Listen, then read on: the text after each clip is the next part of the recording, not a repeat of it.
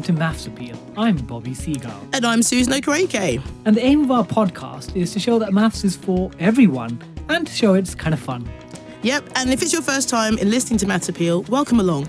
It's great to have you with us. And an extra big thanks if you've listened before, or if you've taken the time to write a lovely review for us. We really appreciate it. Yeah, we do. Thank you very much.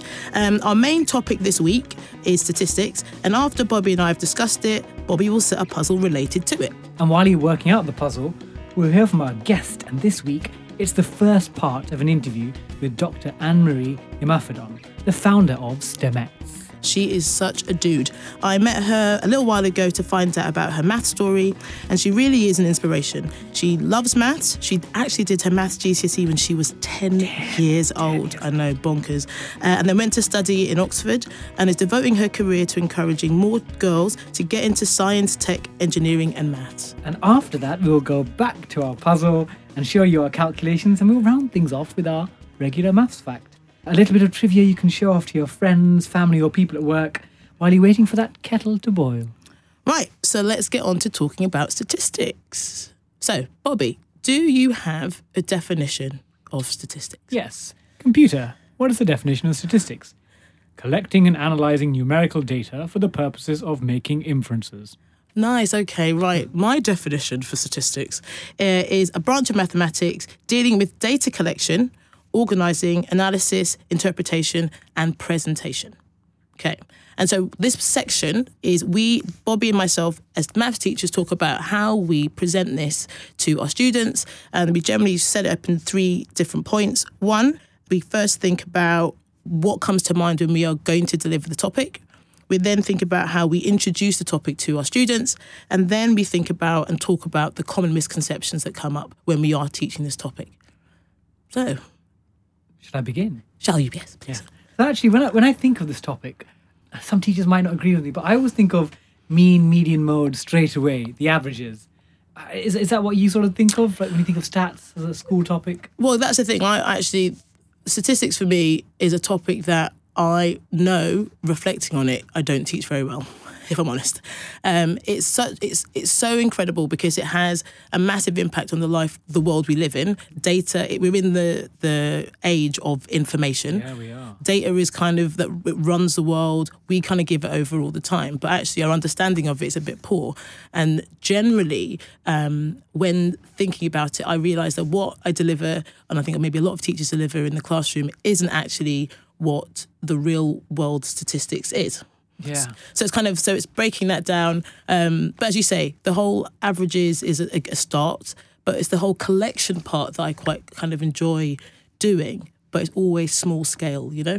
Yeah, it's the collection part. Whether you're a geographer and you're going out on a field survey to Wales and measure the uh, the speeds of winds or rivers, or if you are a uh, English student and you're collecting data about a potential book you're writing and the, the size of the audience. So I think even even sort of people that are non-mathematicians, you are collecting data, but they don't see it as mathematics or statistics necessarily. They just see it as ah, I'm doing something for my job, or I'm doing something that's required for my geography project or English project. I think also as well, a lot of people don't really understand the process of data collection. So as um, not just data collection, but the uses of data. So things like the collection that are when you, is a sample that's used, um, who's actually been doing the collection, also when it's done how is it organized once it's organized then what do you do with it you analyze it um, we organize it then you analyze it and then you can make inferences from it mm. but i think that's what we try and kind of put across when we're teaching but a lot of the time i don't know the examples that you use when you want to get the kids to collect one of the things one of the activities i think a lot of teachers do I might be wrong. If you have any suggestions, please share at Maths Appeal. But it's that whole idea of students, you know, measuring height, measuring handspan. Yes. What's your shoe size? What's your date of birth? All this type of stuff. I mean, it's great. I think it's really good for them to do that. But data is massive. So there's some now I realise there are loads and loads of online websites that have loads of big like data sets that you can use that can be really great for getting kids to understand how important it is and how it's used day to day. Yeah, because I, think, I guess the classic one of asking kids, "What's your height?" and then let's work out, I don't know, the mean, the median, mode for the different ranges. It, it can sometimes feel a bit artificial. Yeah. Because- also, yeah. Yeah, I just think like if you're a child, you think, oh, this is only statistics. What's happening in my classroom? I want to see actually how it sort of impacts the real world. But I think it's also an issue a lot of the time that students don't necessarily understand what the whole concept of average is. And that's something that I think is really important because it's a number that represents a big set of data. So one number that represents a big set of data, and there are three different averages that we talk about in maths. There's a mode, which is the most common thing that comes up. Yeah. There's the median, which is our middle value. And then there's the mean, or what most people know of as the average, which Yeah. you add up all the, the number data and you divide it by however many numbers there are. Mm, and that's the arithmetic mean. Yes. And that's the one that, say, scientists use generally, I think, as well, and like geographers. And that's kind of what most people, I think, kind of like look at. But it's the understanding of what that means as it, it's one number that represents loads of numbers, which is kind of bonkers to get your head around. Yeah, because I think sometimes as a teacher, even I'm guilty of getting students to go through the process. Imagine we've got three numbers, one, three, and five, and we're trying to work out the, the arithmetic mean of it.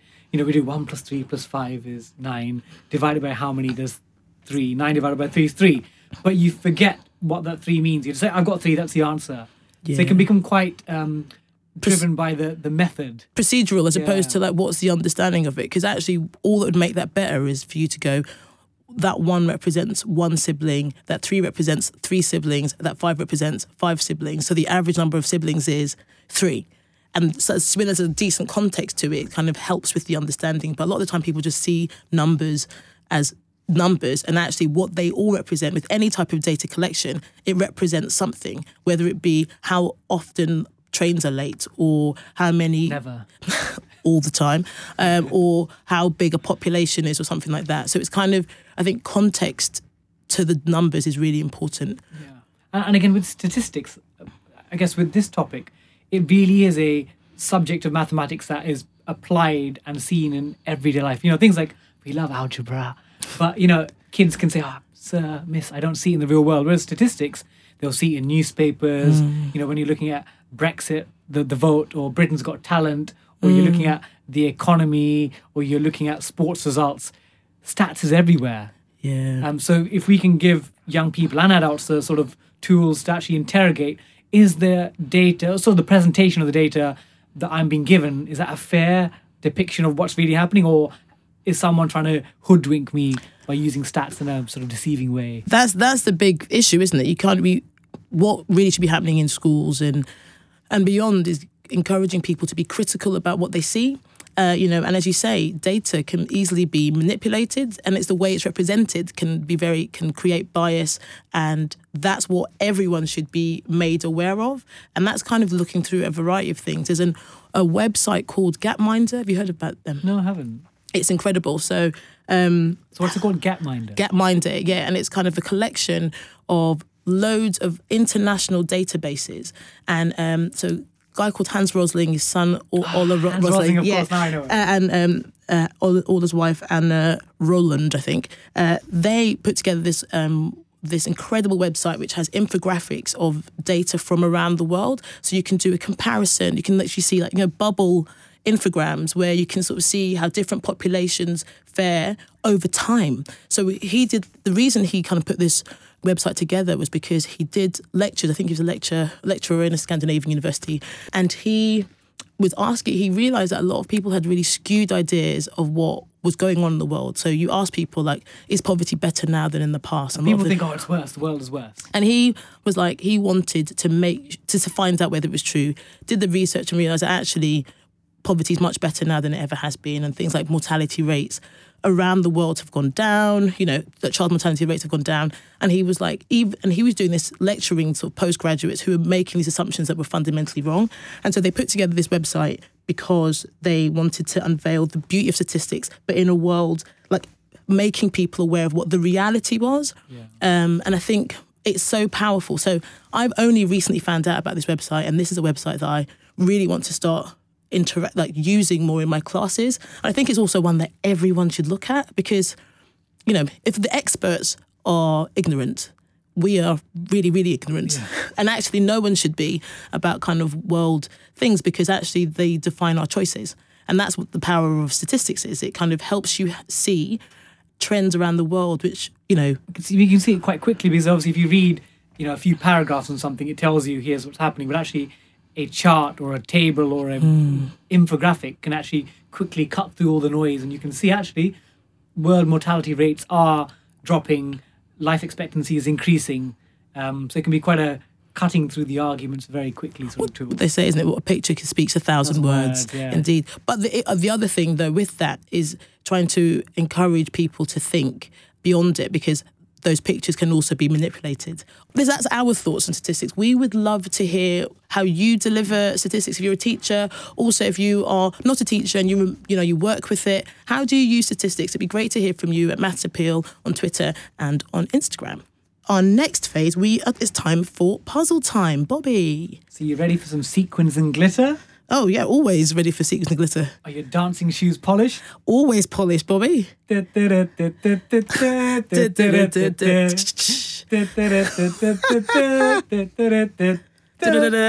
well, He I'm- really was moving his hips. It was quite special. I was, wasn't I? uh, well, I'm, I'm a huge Strictly Come Dancing fan. So we have a Strictly themed puzzle this week.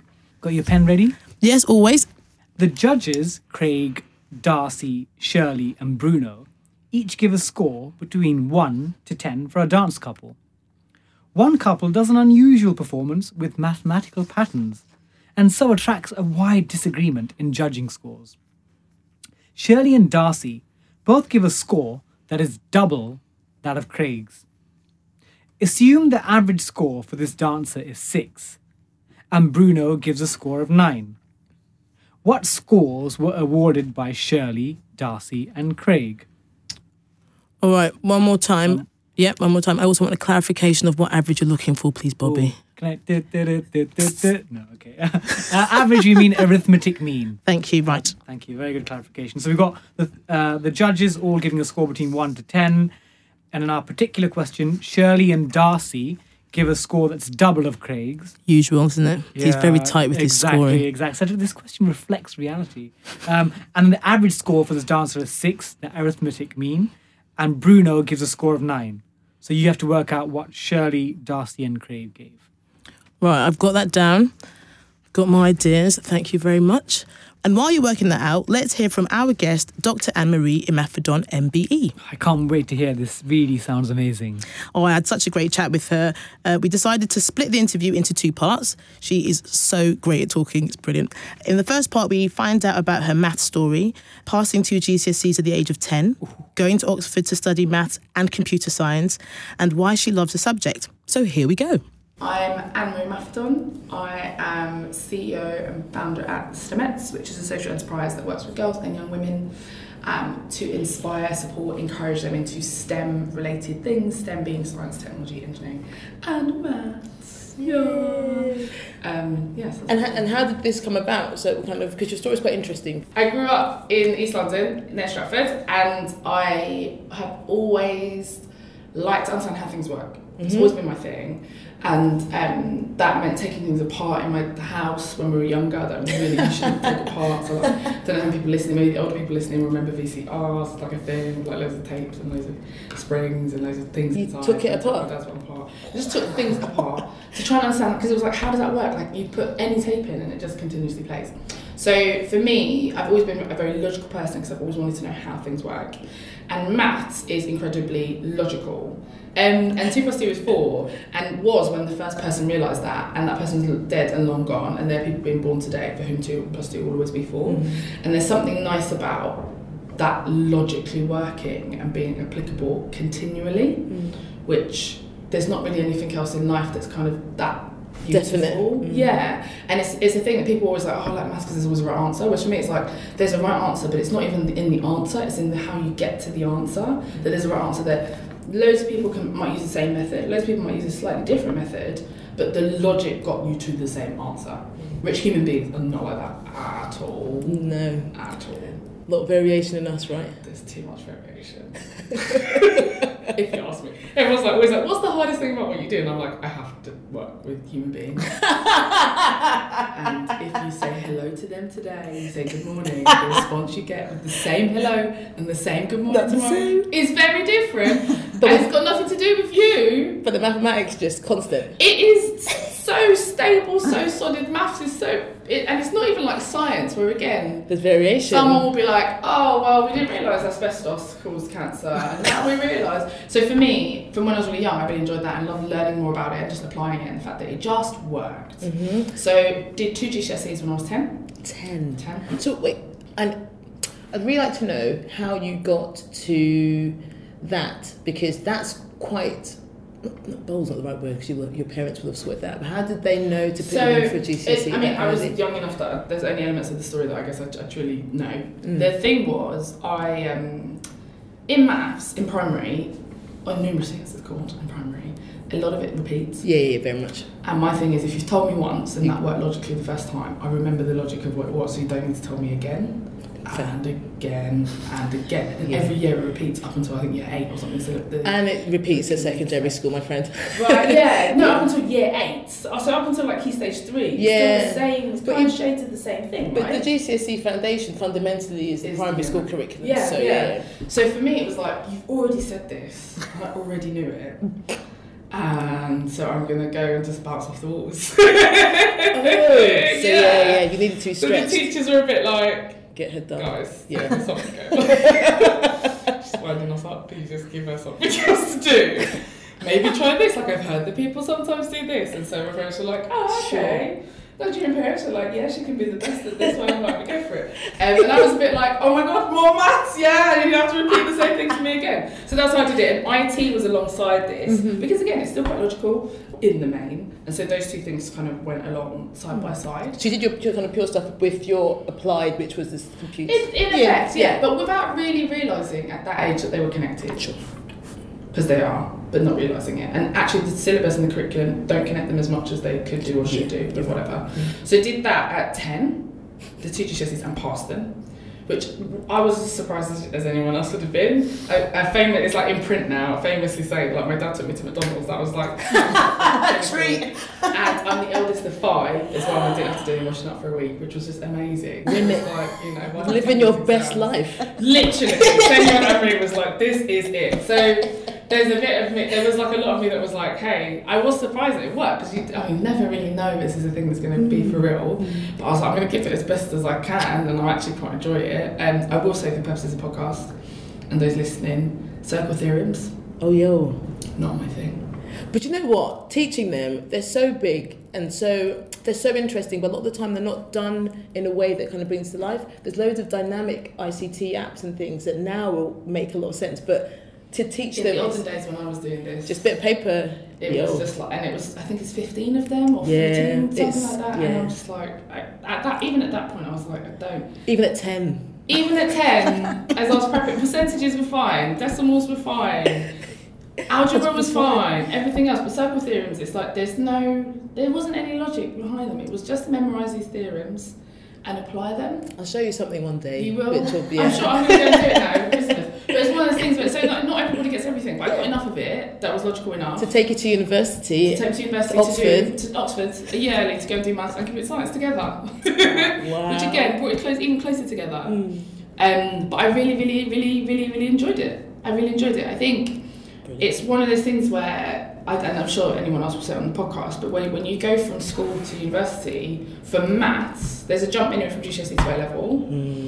And then there's a jump again from A level to university. But all it is is you having to do a bit more work to be able to peek behind and see why differentiation, for example, which comes up in the A level syllabus, works. And again, it's one of those things that differentiation always works. Yeah, It's not like a computer, like you, you sometimes you have to switch it off and reboot it.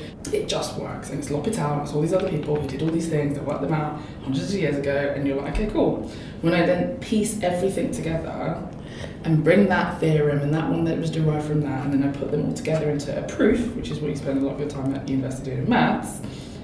You're like, oh my gosh, like look at the beauty. This is like behind the scenes of what it is, and that person like that. Well, they just did a tiny little bit, and they just did a tiny little bit, and then today we can differentiate because all those all those 50 people spent years of their lives doing slightly Different things. vaguely correlated things Yeah. that all come together today. Oh gosh. You love maths, right? I really do. And and honestly, and it was so funny. So even like third year, so then you've done all that, you've peeked behind. And then third year we did, I think it was Galois theory, and got Galois theory, and uh, some people will get it up as one like again you're missing out. Galois theory brought together like everything we'd ever done in algebra with everything we'd ever done in groups, Oh yeah, group theory. Yeah. and it was like everything just beautifully, and it was almost like I don't know what's the thing where you like kind of click something together. You know, like you find stuff that's spheres. So this is like because I obviously I like to know how things work. You know, sometimes you'll see something, you'll be like, how does that click together? How does that fit together? Yeah. You know, spheres is always a thing. So even when you bake, trying to get the sphere together, like to get it together To fully click. spherical, you Oh, have yeah. to like treat the bits separate and then bring the spheres, bring the two hemispheres together. So that was like remember like third year university, where it's like two like incredible ideas that I really enjoyed, then just came together and kind of clicked, and you're like, oh my goodness. You love them even more. Yeah, I love the sim- I love the beauty of it. The only frustration was I spent three years, probably probably my whole life studying this, just trying to explain that to anyone. Still now, I struggle to find people that can be like, yeah, Galois theory. In the same way that I'm like, yeah, Beyonce. Like for me, like or Beychella, right? So for me, it's like that kind of thing of this. It just all comes together. It's the connections. I think that's something that actually I think schools aren't always like good at highlighting for people. That actually loads of the subject do connect. And actually, if we spend more time playing around and people discovering these things, Yeah. it can be wonderful. That, like, as for me as a teacher, like I quite liked a lot of things, but as I've learned more about them, I'm like, it's amazing. And I think that's the biggest thing that gets lost in Yeah. school is that math in particular Mm. connects to real things and real people. Yeah. The easiest thing is, you know, you pay taxes, you pay for chocolate bars. Like the easiest thing is Money, numeracy yeah, money. yeah. But actually, But not everyone's driven by money, and so when you then pin it to, you know, you can use probability to treat people better in certain with certain conditions because you're able to take all the numbers from their trial so far, work out what that probability is, and then decide that actually you're going to give that type of person that operation or that type of person that treatment course yeah. people do care about. And so you're like, if that's the reason why I need to learn about fractions, percentages, or about statistics, then why I'll would do I do it? Because I yeah. know I'm going to use it, and actually, it's not even that you know you're going to use it. You want to be able to use it so those people feel better. But no one ever makes that connection. They just say maths is really important, and they tend to be a maths teacher. Yeah. And so you're like, okay, it's only ever my maths teacher that said maths is important So like what? Yeah. And then you're like, hmm. Something fishy going on here. My maths teacher wants me to join them in their misery as a maths teacher. Do you know what I mean? No, I That's what a lot yeah. of people's If it's not- experiences. If it's not sold well, if- Yeah. and that's the thing. I think on some level, as teachers, Yeah. we are effectively we are cheerleaders, promoters, marketers of our subject, and actually, wholeheartedly, I believe that maths is important. But even as somebody who does, my knowledge of the bigger picture is quite limited, and Right. that's why what you're doing, I think, is so wonderful. Can I just quickly ask? You it sounds like you really loved your university time I at did. Oxford. I, I genuinely In a loved it. genuine kind of sense, you didn't find any issues regarding it. It was just that you were in So so it's funny. So um, it's something I think so you live you live life right, and then I'm the kind of person that doesn't really look back and like necessarily pull together. I mean, I am a mathematician, but I don't necessarily pull together the patterns of like, hmm, that's interesting. That. Oh right, yeah, yeah, yeah. And so I didn't notice I was one of very few girls on my course because in my college I wasn't. There were, it was mostly girls. Even in lectures, you don't really notice because it's just you and your group of friends. And computer science was the same. So in computer science, there were three girls and there were 70 people in the course. But again, you never noticed because you were just chilling, like oh, genuinely. And you were enjoying doing your work, and you didn't feel it was never made an issue. Yeah, Cool. no one was ever like, oh, your girl will sit next to you or any of that kind of stuff. Looking back, there might have been boys in the course Didn't who were scared of girls, but they weren't the ones I was talking to because they were scared of me, so I never really noticed. Do you know what I mean? Like, it's one of those things, so you never really notice. So I really, really genuinely enjoyed it. And the other reason why I really enjoyed it, which I think is a maths thing, but specifically for Oxford for maths, was when you do your tr- cheat sheets or your problem sheets or whatever it is, when you feed back on those, you do that in a very small group. Oh right. So you're not in a lecture all trying to pitch in or whatever it is. It's a very much like you and the professor, and maybe maximum two other people are there in that conversation. So it's quite safe. Yeah, so, and it becomes very safe, especially if, if you have a good professor, which I was really lucky to have. Um, which is that you then again don't feel like the only girl or the only whatever because that dude is also the only one with curly curly hair. And Yeah, yeah, yeah. That dude is the only one from. Korea You've all got. USPs. Do you know what I mean? So Yeah. everyone is the only. So there's not really an odd one out. I mean, t- collaboratively together, you probably are seen as the odd one out because you're the one that did maths. Hmm. So like against the wider population, everyone is a bit like that. But then within your group, you don't feel like other. Yeah, yeah. So I really enjoyed it and never noticed Cool. Okay. that I was the only black person in my college across all of that comp and maths. And that's probably the first time in my life I've said that. Wow. I've only just realised. and then in my course, gosh no, let me dig deep. Yeah, in my course. So there's all these things where it's like you're the you're the only, but if you if you're not made to feel like other, It's cool. it doesn't matter. And it doesn't hold you back. Like you do exams, That's all that matters, really. right? So it's yeah. not promotion. It's not mm. You know trying to get a job. No, you've got to show you- yourself. You've got, You've into got to prove. University. Yeah, so, Yeah. so it's you and then and again it's you and the numbers or you and the logic. And so either you get it or it's circle theorems and you don't. And then and that was it, right? So there was no like made to feel like this or made to feel like that. The numbers can't make you don't Yeah, make you feel like this or the other. So um, I genuinely really enjoyed it. So that was Anne Marie Imafidon. And we'll hear more from her about Stemettes on next week's podcast. Yeah, she it was great. It was Oh, so much fun speaking to her. I, I love that interview. I was, uh, you know, laughing, lolling along. Brilliant. Yeah, it's funny because she is so passionate. Um, but also, it sounds really bad, but when you hear somebody's got their maths and computer science GCSE at 10, you kind of want them not to be so nice. and she was a lot of fun. Like, she was, Yeah. and a massive cheerleader for mathematics. And like, I thought I was a cheerleader, and I'm like, wait a minute, she can teach me a lot of stuff. Yeah, she's from Newham, East London. Yeah, Represent. posse. um, uh, yeah, so and I learned a lot from her as well regarding kind of the application of mathematics, which I just think a lot more teachers, a lot more math teachers need to have actually. Well, the maths teachers, we can explain what circle theorems are, can't we? Oh well, yes. I mean, it's funny how passionate she was about maths, but not circle theorems. So, how would you explain it to someone? Okay, well, it's one of those things you teach for higher GCSE where you've got circles and lines inter- um, intersecting in them, and then there's loads of relationships between angles uh, that are subtended by like the chord and stuff, and they're kind of beau- they can be quite beautiful, but they are.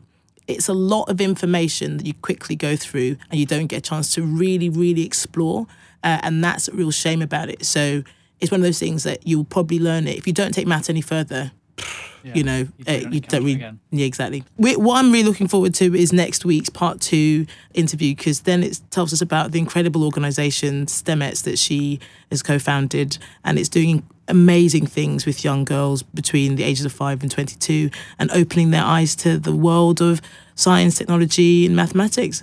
Can they extend it to men at the age of 34? Hey, I think they're kind of open to people popping along. So, you know, I think we should definitely go visit. so, I think now it's time for puzzles. Let's get back on it, Bobby. Can you remind us of what the puzzle was?